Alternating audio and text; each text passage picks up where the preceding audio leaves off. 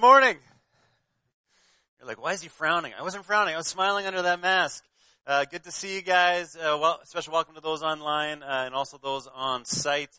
It is uh, fantastic uh, to uh, see some of you face to face, looking through the camera. Got, was getting old, um, and you know, there's pros and cons to it. I remember, you know, I can no longer like hit mute and yell at my kids. Uh, I remember being in a bunch of Zoom meetings where I'd like hit the video off, hit the mute button, and I'd yell at my kids that were fighting in the living room, and then turn it back on and smiling. Uh, but now when you're in person in real time, you can't you can't do that. So uh, so you guys got to behave. I can't uh, I can't yell at you while I'm on uh, stage here. Um, anyways, I got a few pieces that I just want to highlight before we jump into continue our reset series. Uh, Colton did a great job of just highlighting some of the uh, regular uh, day, week to week stuff that's going on. Uh, there's a few big picture things uh, that I want to kind of give us up to speed on.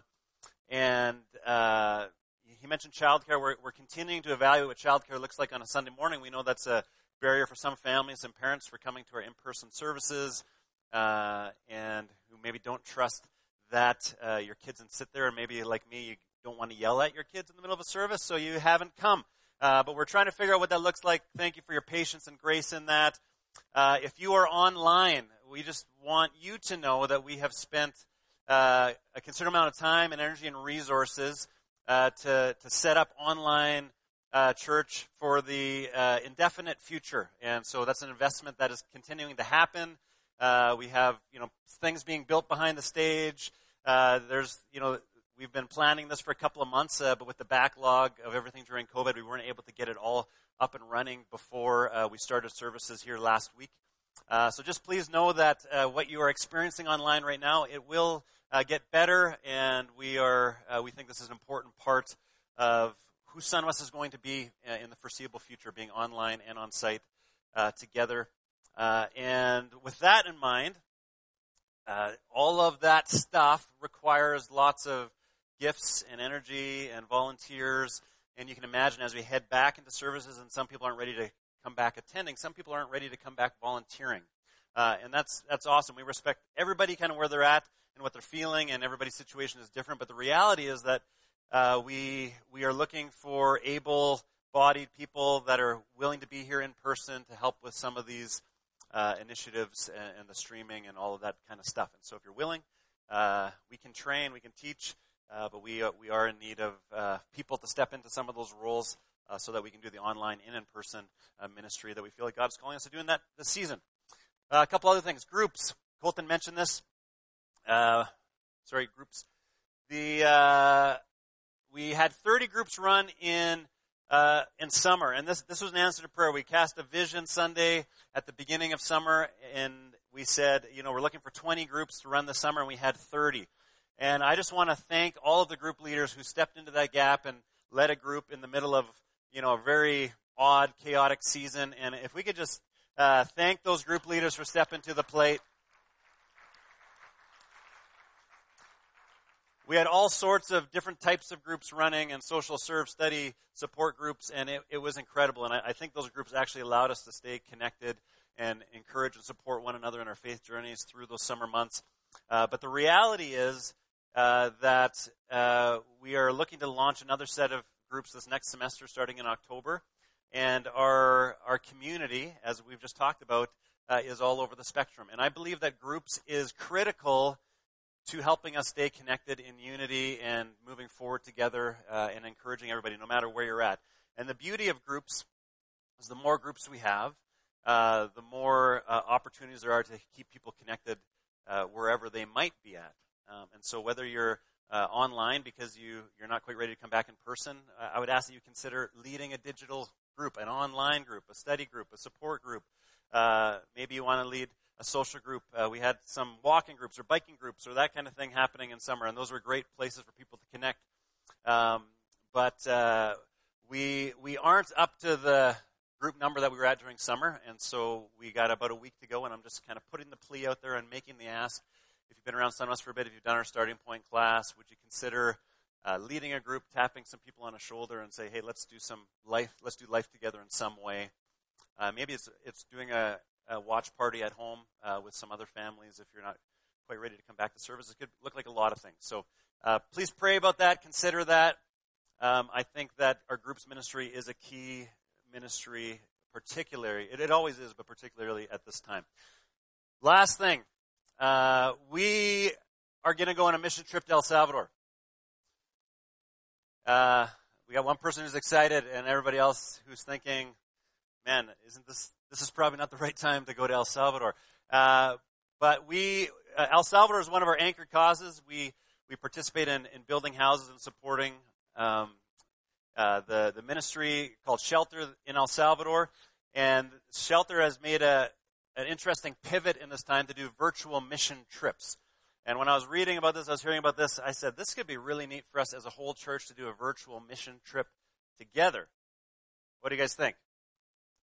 A few of you guys are on board. So let, let me just like outline it really, really quick. Uh, we, we would like to build at least one house together as a community in El Salvador in the next few months. Uh, one house is $3,800.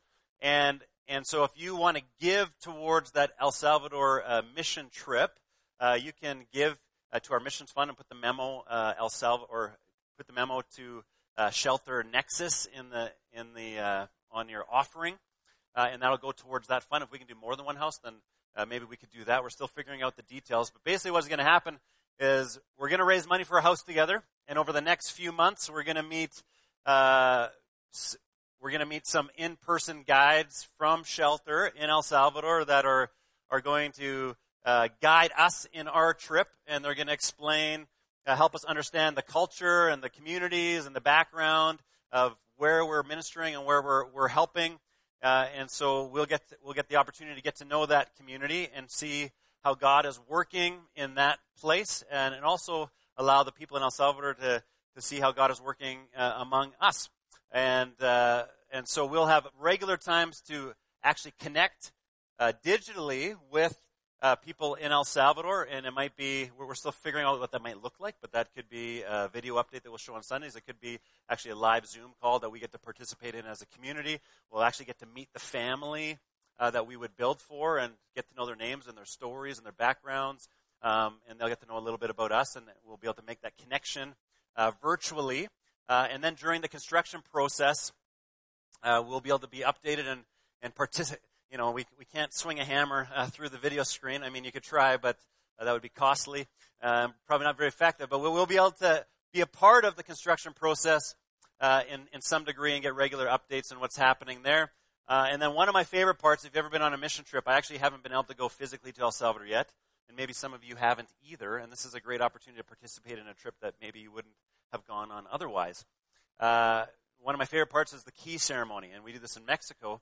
Uh, uh, after the house is built, that we we give the, the keys to the family, and it's just a beautiful moment uh, where you get to get a glimpse of the, the transformation that a house can mean for a family uh, in El Salvador.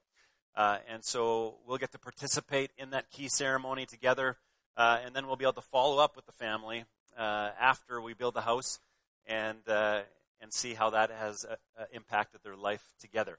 Uh, and so I'm excited about this. We're still working on timelines, uh, but the initial thought, uh, I mean, Jake is here. Jake, can you give a wave? So, so Jake is our, he sits on the shelter board and he's been leading our El Salvador trips for years. And so we'll get Jake up here to tell you everything that I just said that was wrong and what more details, uh, what, what the proper details will be in the future. Um, but uh, we'll work on the details, but our, but our hope is to actually uh, get this done before Christmas. And so we got a, a few month window here to do this journey together.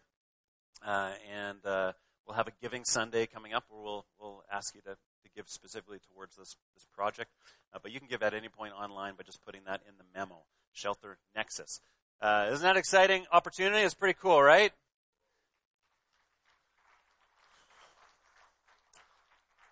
And so it's just neat to see how different ministries are, are, are pivoting and being creative on how we can keep participating and building God's kingdom uh, together at a time like this. Okay, reset. Uh, this is the series that we are in, and this is week number two. Uh, and this is about choosing your normal in an abnormal world. And many of us would like to go hit reset on the year 2020, uh, and we can't do that. I mean, there's a lot of things that aren't in our control in life happening out there, but we are, we do get to control what happens in here, in our minds, in our hearts, in our spirits. Uh, and so this series is, a, is actually about some self-care, uh, being proactive as a person of faith, as a follower of Jesus, and what does it mean to be a citizen in this world and the reality of what's, ha- what's happening uh, when my actual citizenship is in heaven, in the kingdom of God. Uh, so how do we reset and have a proper posture? And so we're resetting uh, this morning. We're going to talk going from fear to faith. From fear to faith. And there's a lot of fear going on in our world. Would you agree? There is a lot of fear going on in our world, maybe in our lives. And exactly three years ago, I preached a sermon series called Chase the Lion. And that, that whole sermon series was uh, about tackling our fears and moving forward in faith. And I saw a flashback on my Facebook feed um, just a few days ago uh, that said three years ago today, and it was uh, from that Sunday morning sermon series where I was about to preach the text that I'm about to preach right now, uh, moving from fear to faith. And we had a little fear game that we played before that service. And I actually, uh, is this, are you Jordan behind that mask? So this is Blake behind the mask? Okay. So we got two twins, Jordan and Blake, uh, and when they have a mask on, I can barely tell them apart when they have when they don't have a mask on. Never mind when they have a mask on. So, but Jordan was our volunteer on that morning uh, to help demonstrate what fear can do to us and take a look on the screen of what happened. All right. So I need you to tell us your name. Uh, Jordan. Okay, Jordan. Did they tell you what's going on? I uh, know. Okay. Uh, yeah, a little bit. They did, oh, a little bit, okay. So what do you know? Uh, it's like a guessing game. Yeah. Basically it. Yep. Okay, so right in front of you, just put your hands out a little bit. Okay, right here's a box. Okay. Okay, so there's something in the box. This thing is alive. All right. All right. There's a lid on it for a reason because we don't want it to get out. Okay. Yeah. Okay, so don't let it get out. Okay. Uh, and it's and it could bite. All right. So I'm going to remove it, and you have 45 seconds to tell us what's in the box. Okay. Where is the box? The box is you're touching it. Yeah. That's the box. Okay. Yep. So there's a hole in the box, and you have 45 seconds starting now to tell us what's in there. I can't tell you. Oh! Oh! oh! oh!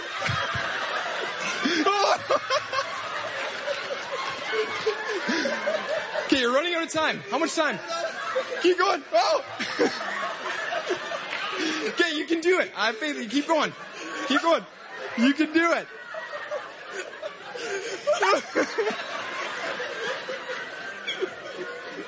You're doing how much more time?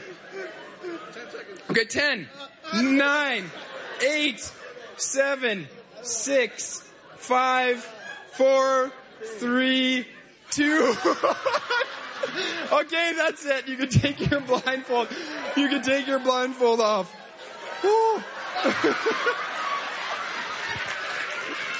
okay, good job. Oh, okay. So I love how he was more afraid when he actually saw what it was than when he when he didn't know. Um, but you can you can kind of see the effect of fear in that video, right? Where uh, where he is he is just afraid, where you, you can see him almost curling up in the fetal position, and he's shaking, and he doesn't know what it is, and the, the fear of the unknown can sometimes be paralyzing uh, in our lives. And so we want to talk this morning about from uh, going from fear to faith.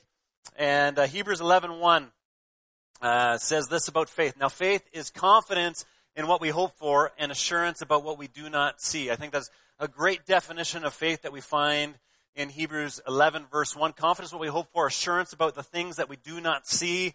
And I think we could probably just say that faith is seeing things from God's perspective. Faith is simply seeing things from God's point of view.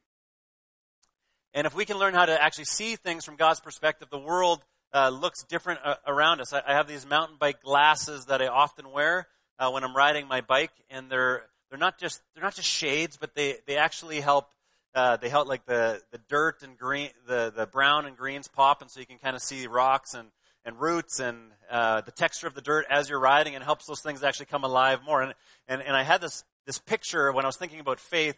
It's, it's like a, it's like lenses that we put on to see things from God's perspective. There's certain things that actually elevate in our vision and certain things that diminish. And, and so faith is a seeing word. It's a, it's a perspective word. And many of us know we're supposed to be people of faith, but often we're people of fear. We know we're supposed to see things in a certain way, but often we see things through the lens of fear instead of the lens of faith. So let's talk about fear a little bit and then we'll, we'll talk about faith.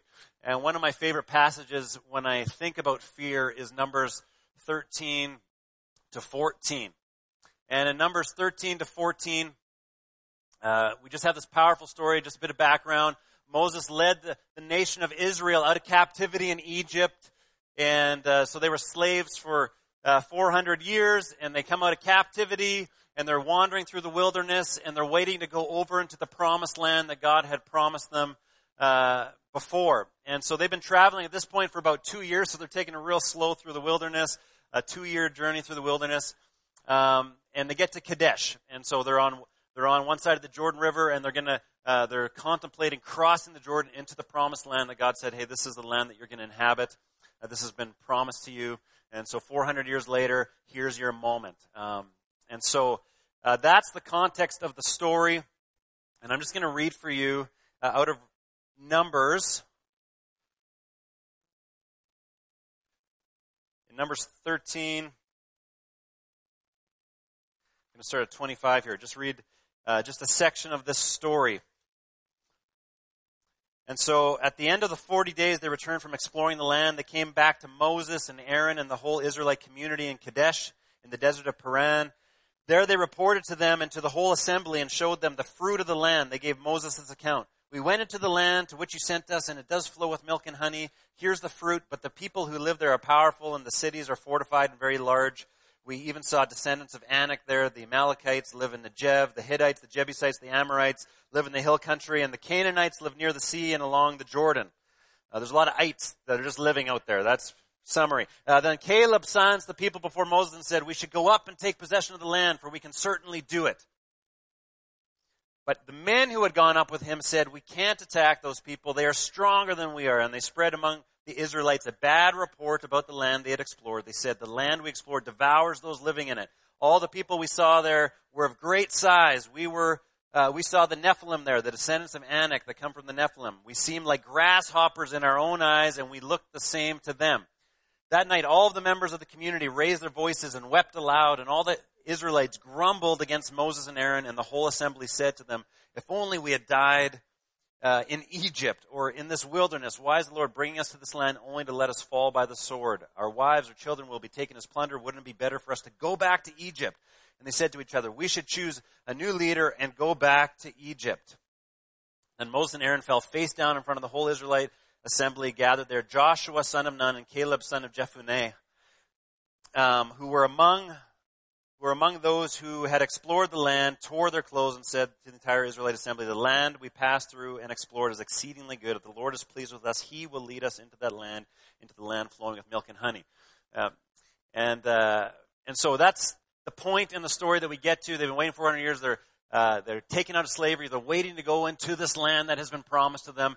Uh, Moses sends the spies ahead. Uh, there's 10 that come back uh, that give a bad report, and there's two that come back and give a faith filled report. They get to the edge of the water, and uh, and so Moses sends the, the spy team to, to check it out. So we see the ten have they're looking at the situation with eyes of fear. They have this perspective of fear that they're looking at the situation with, and then there's two guys that have eyes of faith. And uh, let me just read the names of the ten guys. We know who the ten guys are in the story, and and raise your hand if you've heard of these guys. Shaphat, Nobody? Okay. Uh, Igal, Palti, Gaddiel, Ammiel, Sethur, Nahbi, Guel, Shammua. No, not the whale. Uh, different guy. Uh, so those, those are the ten. Those are the ten names. Anybody hear those? Heard of those names before? Nobody's heard of those guys. How many remember these? Remember these two names, Caleb and Joshua? You heard those names before? Well, they're a little easier to say, but you've heard of them before. Nobody remembers the negative guys. Nobody remembers, last week we talked about pessimists. Uh, nobody remembers the pessimists. You know, that's probably why we have generic names for those type of people like negative Nancy's and Debbie Downers, right? We just, we just blank them all with one name. I was like, I don't know who you are, you're Debbie Downer. Um, and, and so we don't remember the guys, uh, who didn't believe, who didn't have eyes of faith, uh, who, who saw the world through the eyes of fear. We remember the guys who had eyes of faith, who saw things with God's perspective. Now, because the ten only saw with eyes of fear, an entire generation actually ended up missing out on God's promise for them, on God's plan for them. God brought them to that point to bring them into the promised land, and those ten guys, because they saw with fear, spread a bad report, and then for the next 40 years, that generation wandered in the wilderness and didn't get to inherit the land that God had promised them. They ended up wandering for 40 years. So, watch what, what happens. We'll just go through this really quick. Watch what happens when we choose to see with the eyes of fear. This is what happens. We exaggerate our dif- difficulties. We exaggerate our difficulties. God had just delivered them from Egypt, from the most powerful nation in the world at the time, from the hands of Pharaoh through miraculous acts. And they get to the Jordan River, and now their difficulties all of a sudden become larger than life.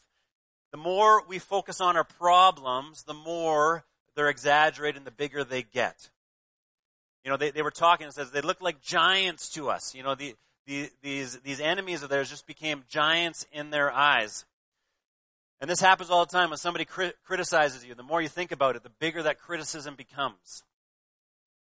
You know, you have a challenge in your life, and the more you contemplate it and, and worry about it and think about it, the bigger that thing becomes. All of a sudden, it becomes a giant, and our, our difficulties get exaggerated.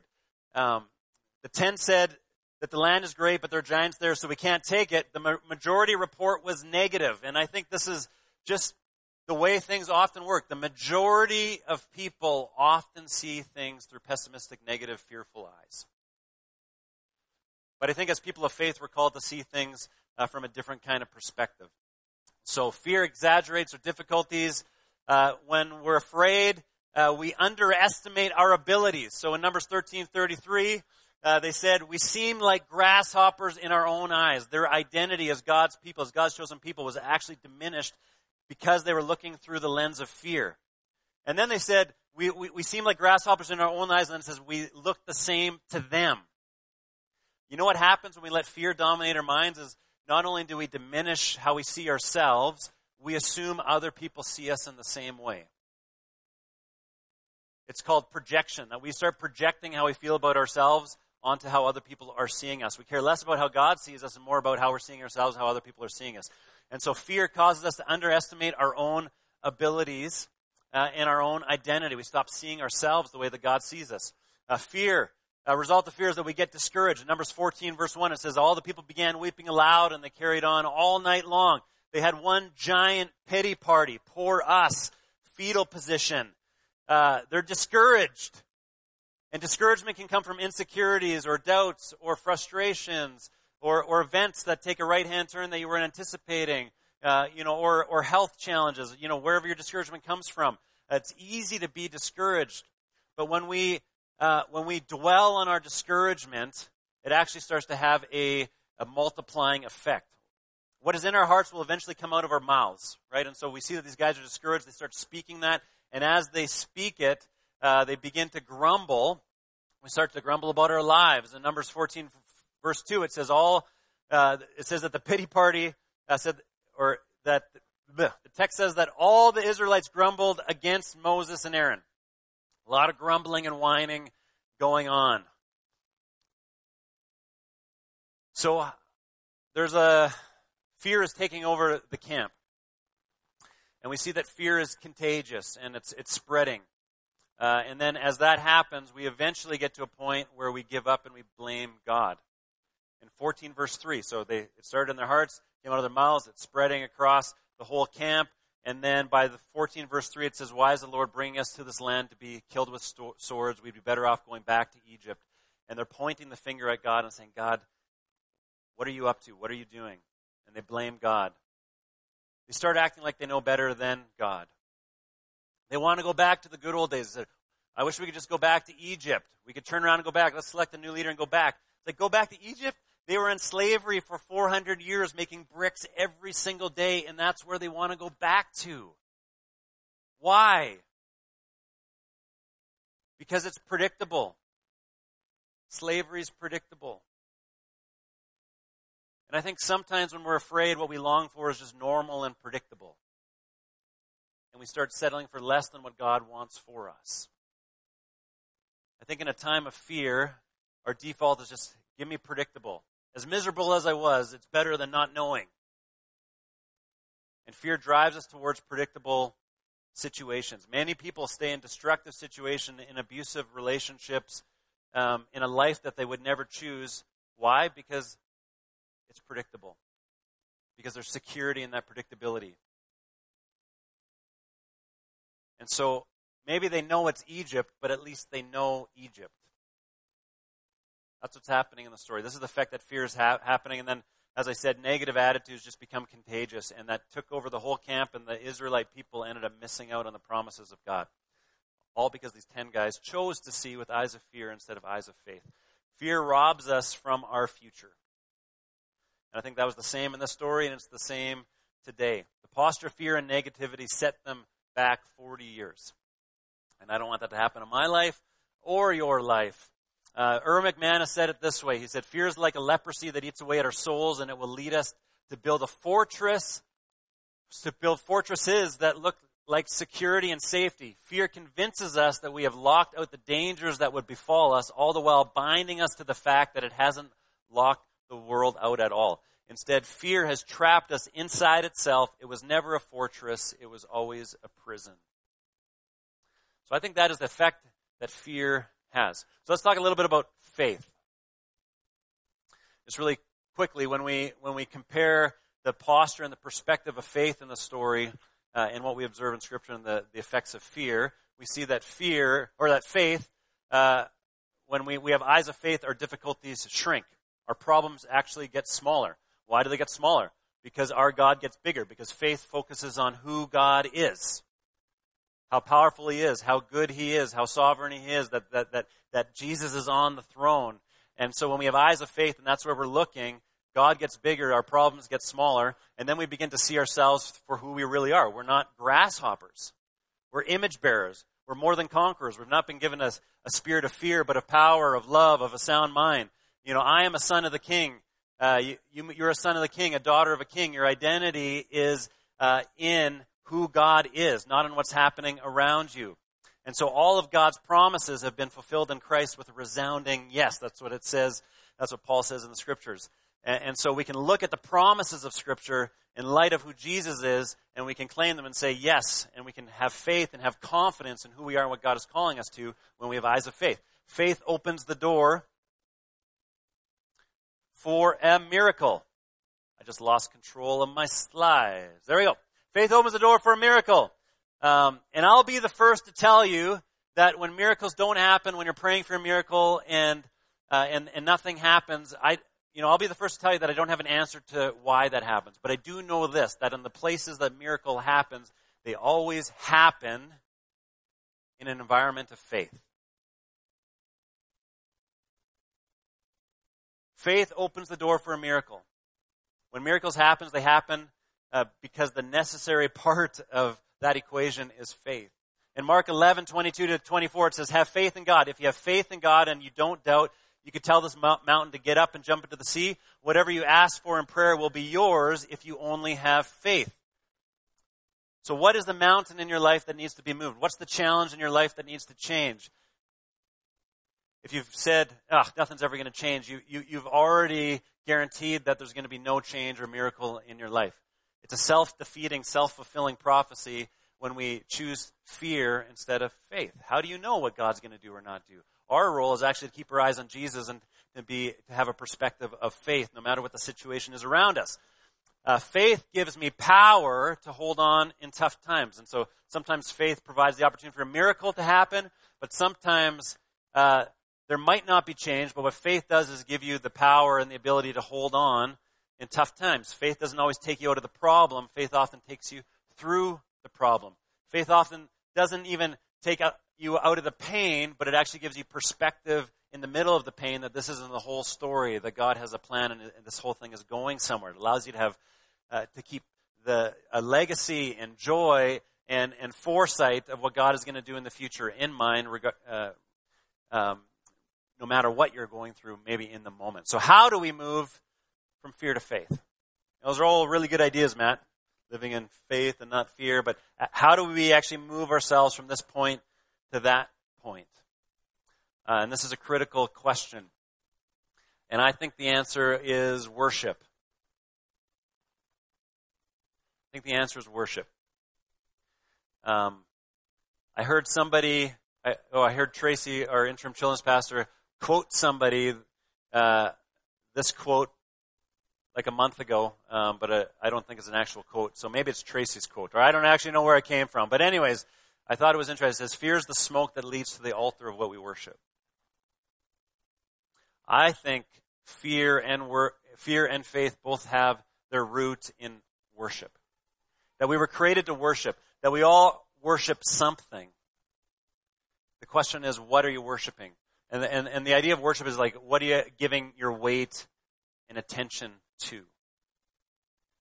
And so, look at what you're afraid of or anxious or worrying about and, and follow the smoke to where that leads and, and what is on that altar of worship. What is it that is, is consuming your mind and your thoughts? So now pay attention to this. We're going back to Hebrews 11 verse 1. It says, faith is confidence in what we hope for and assurance about what we do not see. Confidence what we hope for, that means it hasn't arrived yet. Assurance what we do not see, which means that there's uh, reality that is beyond what we're actually able to see. And so this necessarily means that there's in, an incongruity between what I see and what is real. Uh, where's Em at? Do you know what incongruity means? No. She can't, she complained to me last week. She's like, "You use too many big words." Uh, so I, I, when I wrote incongruity this week, I was like, "Ah, oh, what a." So there's a gap. You know, there's a gap between what we see and what is real. You got that? You got that, Emma? Thumbs up. Okay. Beauty. Okay, so there's a gap between what we see and what is real. So listen to this verse. Uh, when Jesus taught us how to pray, Matthew chapter 6, he said, Pray that your kingdom come, your will be done on earth as in heaven. There is a gap between what is happening on heaven and what is happening on earth. Incongruity between heaven and earth. There's a gap. Ephesians 1 verse 18 says, open the eyes of my heart, or open the eyes of your heart. I pray that the eyes of your heart will be flooded with light. So I'm getting confused with that old worship song. I pray the eyes of your heart will be flooded with light so that you can see the wonderful future that God has promised to those he called. Open the eyes of my heart. What does that even mean? That's like a, such a Christianese type of phrase. Open the eyes of your heart. What does that mean? It just means that there is an unseen realm that is more real than the seen realm.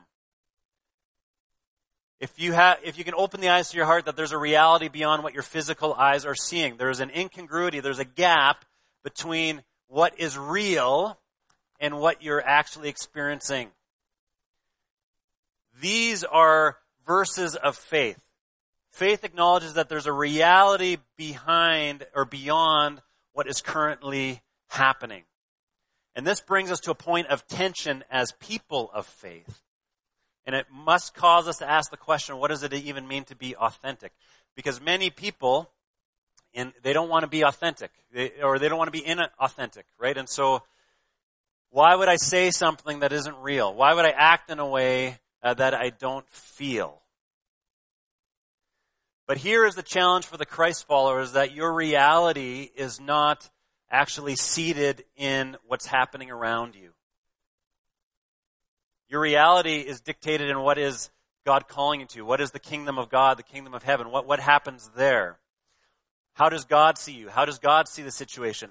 And we have to recognize that there's a gap between the way things are and what is really happening. The way things, we see things and what is really happening. In the Western world, we, we often, uh, we think along these lines. We think our way into a new way of acting. If I could change the way I think, then I will act in a different way. But the biblical worldview is actually the opposite. That we act our way into a new way of thinking. That physical obedience actually brings spiritual breakthrough. That how we feel or what we think is not actually what is real. And this is like completely opposite to the messaging in our culture what you feel is truth. I mean, I, you know, you know, my kids, you know, I don't want to do that. I don't feel like doing that. And so they don't do it. But we know as parents that you have to do things sometimes that you don't feel like doing. Yes? Yes, Silas? Can I get an amen? No, he's shaking his head. No amen. Um, physical, physical obedience, regardless of how you feel or what you see or what you think, is actually the key to having spiritual breakthrough in your life. The measure Uh, of authenticity is not what you're feeling or thinking. Those things, what you're feeling or thinking either line up with authentic reality or they don't. And if they don't, scripture tells us that we get from here to there by moving, by acting. And some say it's hypocritical to do something you don't feel like you don't feel like doing. I think it's hypocritical to do things you only feel like doing and claim to be a person of faith. I'll say it again. Some people think it's hypocritical to do things you don't feel like doing. I, I think as a person of faith, it's hypocritical to only do what you feel like doing. To only think that, only think that what is right is the way you think. We're actually called to put on God's perspective in the way that we live.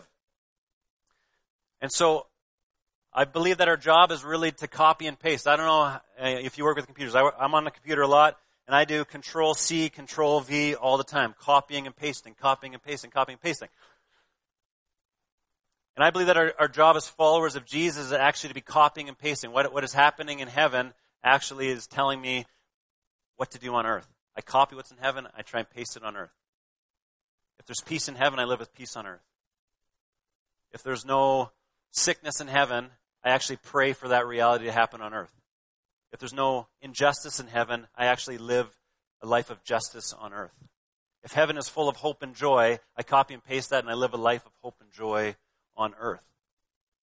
And we recognize that there's a gap between how I'm living, what I'm saying, and what's going on in the world around us. But as people of faith, we're actually citizens of heaven, not citizens of earth. And so we live in that future reality today. And so, how do we get from fear to faith? Like I said, it's worship. Worship is a physical posture word. If you look at every word in your Bible that is translated as worship, it's talking about physical posture. It's talking about kneeling. It's talking about being prostrate. It's talking about lifting up your hands. It's talking about bowing your head. Those are all words that are translated as worship in our scriptures. And do you think that every time in scripture people felt like raising their hands or felt like kneeling or felt like getting prostrate before they probably didn't feel like it, but they were actually making their body, they were moving their body to participate in what was real reality outside of what maybe they felt or what was happening in the world around them. So when we come together and we worship on a Sunday or worshiping from home online, you know, we can sit there with our hands in our pockets because I just don't feel like it. You know, one of my sons the other day asked me, why do I raise my hands in worship? Uh, and part of the answer is, you know, sometimes I raise my hands, I don't even feel like it. And so I being inauthentic? Or I'm actually moving my perspective by getting my body in line with what is true and what is real and that God is God and I am not, and that He is worthy of my praise, and that I can be thankful regardless of what's happening on the world around me because I know who's in control. And so I bring my body into worship, and then my spirit actually follows. How do you move from fear to faith? You get there by actually moving. And so I don't know what that means for you, but if you find yourself anxious, fearful, worrying, that fear is dominating your life or, um, or the world around you, choose to act as a person of faith and worship regardless of your feelings. And that might mean getting up in the morning uh, to spend time in prayer or the word or journaling when you just feel like sleeping in. Uh, it might mean, you know, putting on joyful praise uh, type of music that's going to lift your spirits instead of putting on, you know, that angry AC/DC song that you just, you just feel like that gets me, that gets my feelings. You know, you put on that rage, uh, um, I don't, I don't know why I picked AC/DC. Uh, uh, but you know what I mean, right? Sometimes I like put on music that like, that aligns with my mood and it just makes me feel even more. I, I get the feels even more. Um, I believe that sometimes I got to put on things and put on music that actually reorients my heart. So, what does it mean for you to be a person of worship and act your way into a new feeling? and to put on the eyes of faith. Because worship is about putting our eyes on Jesus, focusing on Him. focusing on the reality of heaven, the reality of the kingdom of God, and then letting that transform the way that we see and the way that we live. Pray in every occasion. Give thanks always, no matter what. Lift your hands when you feel like getting into the fetal position. And even just taking your hands at your pop or, or, or opening your posture up in a, in a posture of prayer and receiving. Praise God when you feel helpless. Sing a song when you don't feel like singing. There's all sorts of spiritual practices and worship habits that we can actually put in our lives that reorient our eyes to see with eyes of faith instead of eyes of fear. So I'm going to invite you to stand if you are able.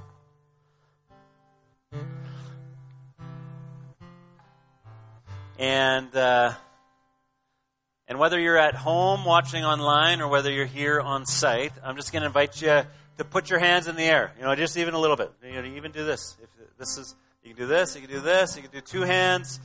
Um, but I'm just going to invite you to put your hands in the air. I'm going to invite you to clap during this next song if you want, or keep your hands in the air. I would invite you to go beyond what you're feeling uh, in this time of worship together. And I think you'll be encouraged at what that actually does to your perspective in your heart as you get your body in line with the reality of God's kingdom. Let me pray. Lord, we thank you that your reality is beyond what we see, beyond what we feel. And we just claim that what we feel and what we see isn't, um, isn't real reality. That you've called us to be people of faith. You've called us to be people that copy what's happening in heaven and paste it on earth. And Lord, I pray uh, that we, in this season in particular, would be marked as people of hope and faith and love um, in a world that seems like it is uh, suffering from the effects of fear. May you teach us what it means uh, to be worshipers and to align our lives under you as our King. In Jesus' name. Amen. I'm going to invite you to sit down just real, real quick. Um, and uh, just a couple of things as we end. Uh, I'm just going to get the slides back up if that's okay there, guys. Um, when, as we've been going through uh, church at home through these months, we've been, we've been um, leaving going deeper questions at the end of each of the, the sermons. Uh, and we're to we're to continue to do that because a lot of the groups and the cohorts have, have found it really encouraging to discuss these things um, as they try and apply the content uh, that we're doing on Sundays. So before I do that, I want to leave you with a quote from C.S. Lewis. Uh, it says, Imagine yourself as a living house. God comes in to rebuild that house. At first, perhaps, you can understand what He is doing.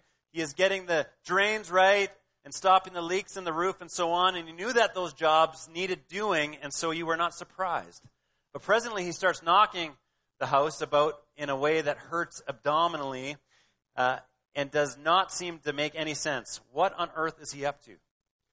The explanation is that he's building quite a different house than the one you thought of. Throwing out a new wing here, putting on an extra floor there, running up tires, making courtyards. You thought you were being made into a decent little cottage, but he is building a palace. He intends to come and live in it himself.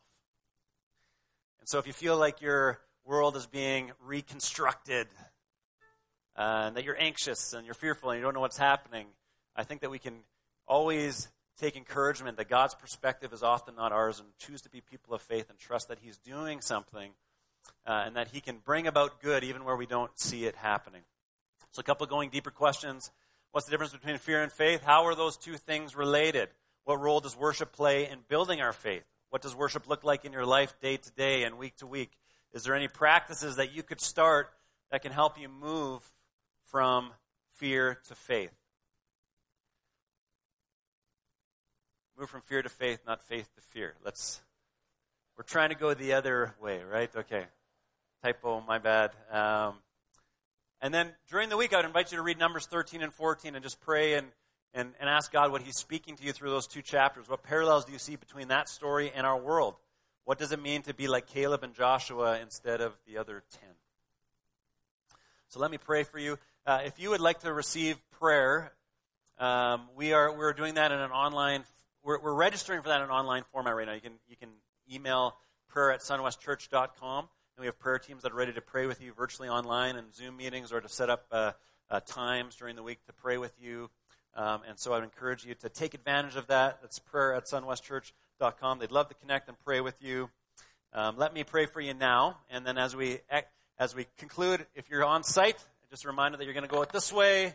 Uh, and then make your way to the parking lot. You can feel free to mingle in the parking lot as long as you want, but we do ask that you make your way out. Jesus, we thank you again uh, that you are King, that you are Lord, um, and that nothing in our lives or in our world is a surprise to you. And so we thank you that because of that, as your sons, as your daughters, we get to live as people of joy, as people of hope, as people of faith and Lord, I pray that we would be authentic to who that who you say we are, who you've called us to be. Lord, we know it's tempting to align ourselves with the variety of emotions and feelings that might be going on in our world or in our hearts.